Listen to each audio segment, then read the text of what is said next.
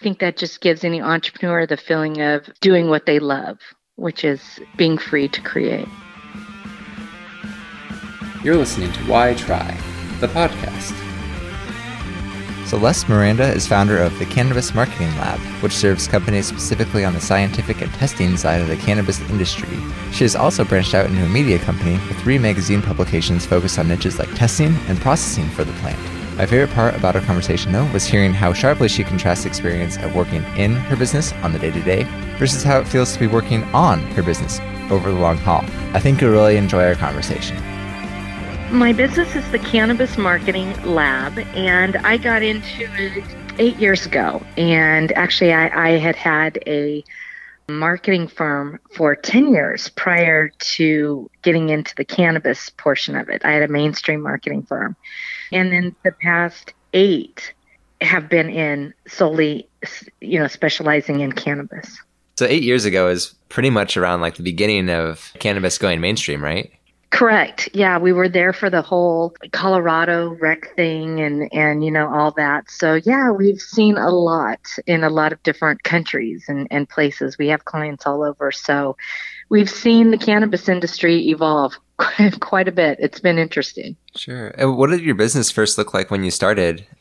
Right. Okay. So, um, with my mainstream firm, I did, uh, I handled marketing for a lot of law firms. And then I had a big chain of hair salons, things like that. And at that point, eight years ago, a grow light had come to me and they asked me to handle their marketing. And it was an interesting launch, and they were currently being used by the government in submarines, this light, to provide what was very close to actual sunlight. So I took on that account, and the launch was very successful. And so shortly after that, we all know what everybody will use the grow light for that duplicates the sun. So it was great at growing cannabis. So shortly after that, I had a lot of cannabis companies start coming to me to handle their marketing. And so that's actually how I got into it. And so into the cannabis end. And at that point, I could kind of see, you know, the forest through the trees and what was going to be coming. And so it was scary, but at that point, I made a decision to completely change everything over to cannabis and take that chance and, and take the leap and try to be one of the companies on the forefront of the cannabis movement.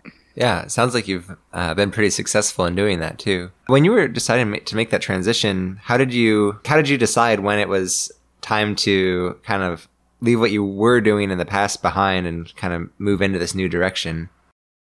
You know, it was so hard because you know, you obviously have you know your income and and for an entrepreneur that can be up and down you know so much. And to leave that is is is very scary you know. But at that point it was mainly just myself. I was using some outsourced help for different elements of the business. And so you know i i kept at that point i think it was two law firms. And more than anything i kept them out of loyalty. They were the original two law firms that started with me at that point, you know, 10 years ago, uh, 10 years prior to. They believed in me when I had I, I was just just starting a company.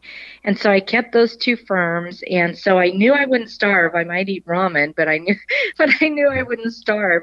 And so i made that transition. And like i said i had companies calling me at that point after the grow light launch to um, to handle their marketing. So I was pretty confident that it would happen. And, you know, the one thing is I had to obviously keep my prices low to begin with. And that was scary too, but you do what you got to do. And it was such a new market and there was really no, nothing established in it. And so I kept my prices low. All these, the cannabis industry, especially at that time, even now to, to a degree, was startups. And so I kept my price low so they could afford it. And, you know, that's, that's kind of how I initially got things going. That's interesting. It seems like you kind of had like a safety net set up for yourself and then just kind of proceeded like a little bit cautiously, maybe kind of feel out the market. Mm-hmm. So, kind of looking forward, what are you working on in your business that you're most excited about now? Well, being in the position that I'm in with my marketing firm, you know, we have about 51 clients, six different countries, and being in that position, I'm able, and we, we do mostly scientific cannabis companies. So testing labs, extraction machines, equipment, technologies, things like that. Being in that position, I'm able to kind of see holes in the industry. And so I was able, for instance, to identify one. And, you know, it was that there was no scientific publication, print publication for the uh, scientific cannabis community. And so we branched off into a media company as well because I had clients who wanted to place ads in scientific cannabis magazines and they didn't exist. And so I was able to identify that. We branched off into a media company, and now that media company owns three titles, three different magazines for the cannabis industry. So, you know, I was, my position is unique in that I'm able to see the holes and what would be a, a niche in the industry and and what's needed. And so that's probably the most exciting thing to me, you know, at the moment is being able to be in that position to to see what's missing and I'm so front and center with it and so I can see it and so it's exciting because being a typical entrepreneur I'm always embarking on something something new that I see the industry needs. Yeah, that, that's really interesting. I think that's definitely I think you nailed it with uh, being a typical entrepreneur. Yeah. That seems to be the key trait um, from the people I've talked to that are they just love doing new things all the time. Exactly. Well, I think we're horrible at day to day business operations. Oh yeah, yeah. Oh my god! Like uh, like you cannot torture me more than having to deal with a hum with an HR issue. You know what I mean? Like, oh my god! Like I'd rather jump in a tub of acid. I mean, it's just. I would. It's it's so hard. I think for true entrepreneurs to focus we're just not good managers and it's not what we do and you know because we're always trying to see the next big thing you know I would totally agree. It seems like things that are more maintenance focused, mm-hmm. I just like suck the energy right out of you. they do. Torture, right. Yeah. So, okay, kind of speaking of new things, I was curious about how, I don't know, like the 100% of your background, but it seems like you you have a really like technical scientific focus in your organization. So I was kind of curious, like, is that something you mm-hmm. had personally or something that you had to bring in or like develop yourself? Oh my God, Nicholas, like so much of the scientific stuff goes so over my head. It is it, it is not something that I had any experience on, but I again from my position worked with some amazing PhD chemists, scientists, things like that. And I was able to surround myself with people who did have that knowledge, who do have that knowledge. And so, you know, I was able to put them in positions that mattered and make them key components in the development of the scientific portion. And, you know, just like they lean to me uh, for the creativity, I lean to them for the uh, the scientific portions. So it sounds like you've set up some really good partnerships. Exactly. Yeah. What works well for you in setting up a partnership? You know, there's so much to partnerships. And I think as entrepreneurs, we can all say that we've seen good ones and we've seen bad ones. And you know, I I knew a, a guy a while back, and I I mean I still do, but he was very much an entrepreneur, but he loved absolutely he would not go into a business unless it was with a partner, like he wouldn't even consider it. And you know, I I think that that is a very specific type of entrepreneur because I think there's there's another type who it's not always beneficial. I think it just has so has to be the right person, the right partner. And, you know, number 1, you guys have to get along. Number 2, you got to both bring something to the table.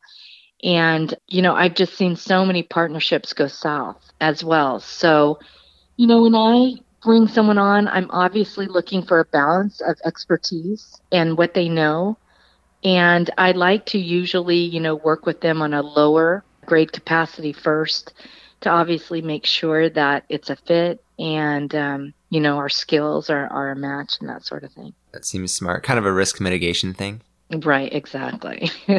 So I was I was kind of curious in terms of marketing and kind of I don't know you have you have a, a great perspective on this world. Is there a concept or like marketing tool out there that you think is especially powerful and also unappreciated?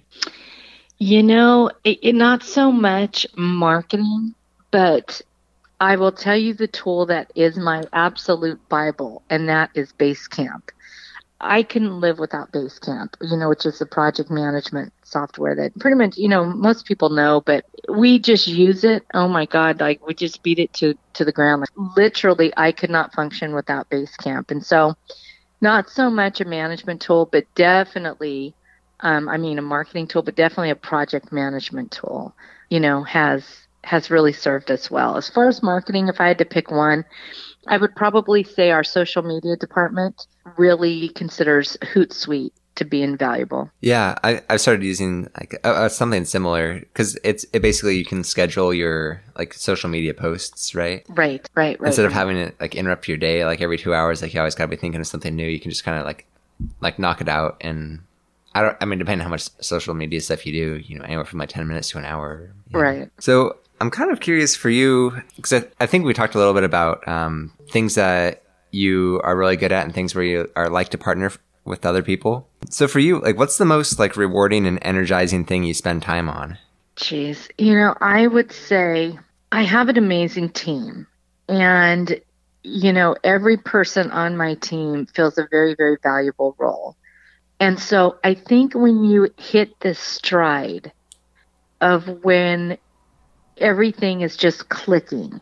It's all working perfectly, and your team members are on top of, of everything, you know, and you are, you know, you feel the, the flow going. And, and I think at that point, um, is probably when it clicks the most for me is you know your clients are happy your team is on top of it and it's at that point that I am able to progress with the creative things or moving the business forward or that type of thing.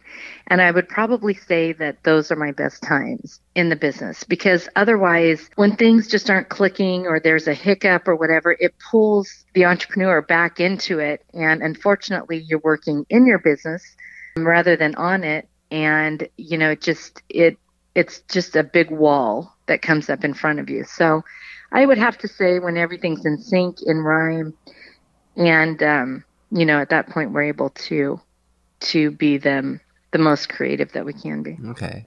So you kind of touched on the thing I was going to ask you about next, like because I wanted to know mm-hmm. kind of what the most frustrating thing you spend time at, kind of the opposite of that, and then um, maybe I'll just jump right to the follow up that I had for you. Um, what would your life look like if you no longer had um, to work on that like frustrating activity? Mm-hmm. You know, I think the frustrating activity for any entrepreneur is exactly what we just said. When when you're drawn to have to work in the business because of problems or issues or whatever, you know, where your team tries as hard as they can to fix something and it just it it requires you, you know, and that type that type of thing. I think that's the probably the most frustrating. And what would it look like if I didn't have that? You know, obviously, I think that it would there would be more progress in where the business goes and the new strides that would that you know we would make. You know, we would I, I would be freed up to bring a new title onto the media company, or you know bring a new platform on for some clients or whatever. Things that I would be able to work on for the benefit of the business if I wasn't working in it dealing with issues or problems going on. Uh, like what what would that feel like to you like emotionally? Oh gosh, you know, I think the way that makes any entrepreneur feel is free. You know, I think that any entrepreneur that's why there's so much risk in being an entrepreneur. I don't get a paycheck. You know, we don't we're not guaranteed any paycheck. We're not guaranteed any amount of money at the end of the day. Everything that an entrepreneur does is a risk. And, you know, I think when it's all said and done, the more that you're able to grow the business in the way that the best way it needs to be grown, I think that just makes you feel accomplished because we get stuck working in things and we stop accomplishing you know, what we do best as entrepreneurs, which is create. I think that just gives any entrepreneur the feeling of of doing what they love, which is being free to create. Thank you. That's a really, thoughtful response. Yeah. Um, so, okay, I mean, just kind of going like even deeper into this. What stands in the way Mm-hmm. of of living that all the time for you? life, right? Because, I mean, obviously, not everything's going to go right 100% of the time. And so, you know, I just think life. There's going to be clients that are unhappy. There's going to be team members that leave and go on to something else. Um, there's, you know, just life happens. I think that that would get in the way of that. In a perfect world, you're going to have the same team forever, you know, and your guys are going to work great, know each other, know their positions perfectly, and you're going you know, and they're going to, the clients are going to be happy and that will free up the entrepreneur to do, you know, what they do best, you know, but that's in a perfect world. Well, okay, like as a thought experiment, if if I asked you how you would create like a lifelong employee or like partner or however Mm-hmm. you would structure that relationship, how would you go about that, do you think? Allow them the room to be creative and make, you know, some of their own decisions. A lot of times I'll just tell my team members, just figure it out, do what you think is best. And, you know, you can't always say that, but a lot of the times you can. And I think you have to give people that trust and that latitude when you can. And most of the time, you're going to be impressed at what they do. I try to make sure that I do that. Yeah, that seems like a really valuable way to go. I, I think I read like the biggest driver of uh, how people feel about their work is their ability to make a difference. Right, exactly. Uh, and it seems like you're really in tune with that. So I think that's cool. Can you think of uh, a time when you you saw an opportunity that was like outside of your current reach, and um, how you managed to grow uh, to meet that opportunity? I would say that the term outside your current reach is a mindset. You know what I mean? Like, like to me, that can be that there can be so many things you can be afraid of in the course of a day that would put something outside of your current reach, and because that's that's the box you put it in, and you know you you it's unattainable in your mind you know and i think that for instance the media company you know i that could have easily been outside my current reach. You know i i i could have said you know we're a marketing firm not a publishing company you know and and but i think as long as you don't put up those barriers in the mindset that you have about um, the ways in which you move your business uh, I think that is very, very important. And because the thing is, is as an entrepreneur, we all know I've tried so many things that have failed, Nicholas. It's crazy. like literally, I have failed so many times with so many things. But there's those those few things every now and then that you do that are successful. And that's all you're looking for. That's it. That's all you want. Like I've started and stopped, you know, after giving it considerable time, so many things. And some things are winners, some things aren't. And you have to be able to say for the ones that aren't, okay, that's enough. You know, stop it. I'm not going to to to bleed over it.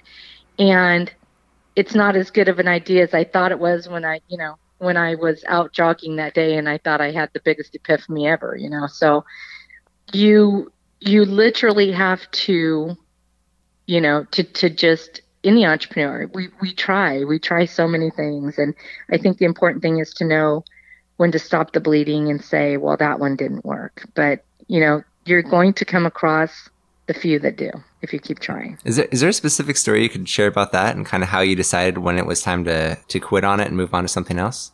Yeah, so I tried this one company or this this this one venture, I should say, that you know we use a lot of in the marketing company we use a lot of um, stock photos and you know for graphic designers start with stock photos and you know do things like that and so we purchase these stock photos sometimes or you know we send a photographer out to take photos. Depends you know it depends on what, what we need exactly. But i thought well I'm going to create a stock photography website that's just of cannabis because w- we were having such a hard time finding cannabis specific photos and um, you know that were royalty free etc and so i thought you know well, i'm going to try this. So had people submit their photos you know they got a commission based if it was downloaded this and that and i had absolutely not one download like, like literally there was not one download and i let this thing kind of fly you know for about six months or so and I even had my SEO guy SEOing the website and this and that. And, you know, it's like not one download. Wow. And so, you know, after about six months, I said, okay, well, that, that wasn't as good of an idea as I thought it was. So, you know, you, you pull the plug and you've lost some money, but then again, you've, you've answered your own question. so, um, yeah, that's one. That's pretty funny. Yeah, yeah. And, I mean, given your background, I'm assuming you weren't under marketing it, so it's like it just exactly, wasn't really a right? fit at all. Right. What's your attitude when you're starting something new? Like, is there like a sense of fear that you have to like overcome to start a new thing, or kind of what's what's your emotional state at that time?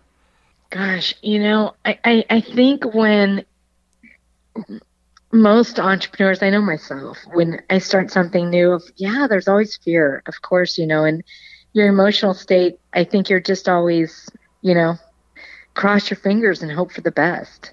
Um, and so you can't start something with no money. You can't start with no resources. So you're always going to, you know, you're always going to know I'm at least going to lose X amount, you know, and that X amount could mean a lot. You know, you could have put that towards something that, that you, you know, would have worked really well in the current business you're doing or or you know that type of thing and and so there's always some fear um, related but i think any entrepreneur it's our nature to take risks and i think it's our nature to try something and believe in it wholeheartedly when we do try it um, and yeah you know i think the excitement for a true entrepreneur outweighs the fear. You would never get started otherwise.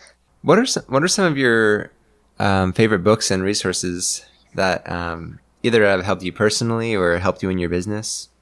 So I find myself a lot more so reading blogs, internet, online articles, things like that about our industry, the cannabis industry, where it's going, what's happening you know, I've been an entrepreneur a long time and I have never, ever, Nicholas, seen an industry that moves as fast as this one. Ever. Never. Like literally every day there's changes.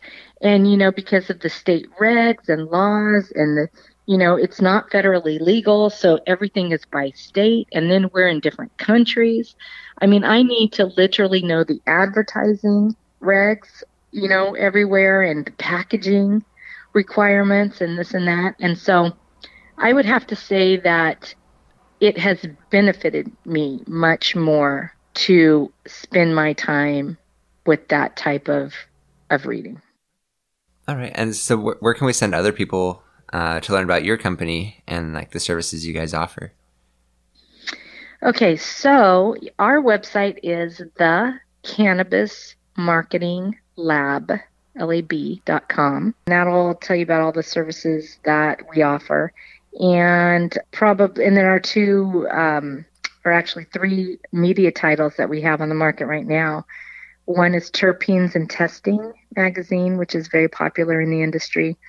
Um, we also publish Extraction magazine, and the third title is Cannabis Packaging News. And um, all of those can be found just at their exact URLs. Thanks for taking time to talk to me today. I really enjoyed our conversation. You are very welcome. Thank you, Nicholas, for taking your time to talk to me as well. I've, I've enjoyed it. You can find links to the Cannabis Marketing Lab as well as Celeste's three magazine publications in the show notes. If you liked this episode, you might also enjoy my conversation with Cassandra Farrington, creator of Marijuana Business Daily. Go check that out if you're interested. Also, to keep getting new episodes of Why Try, make sure you are subscribed in your podcast app. I recently created a sign up form for the Why Try monthly newsletter, which can be found at nicholaspeel.com and on my Twitter page at Why Try Podcast. Each month, I compile not just the best things I've made in the last month, but the best things I've found, read, or listened to, including other people's podcasts that I think you'll enjoy as well, based on your interest in this podcast. Be sure to check that out and sign up at nicholaspeel.com or on Twitter at Why Try Podcast. There's a link to both of those in the show notes. Music for this podcast is by Cambrian Explosion, who in a blind taste test determined that they can tell the difference between blue and green M&Ms. It's not just their imagination. It's pretty impressive and is arguably one of the more impressive adventures of theirs that I've gotten to share on this show. You can find these connoisseurs of confectionery in Portland, Oregon, as well as cepdx.bandcamp.com, Apple iTunes, and Spotify. Thanks for listening. See you next week.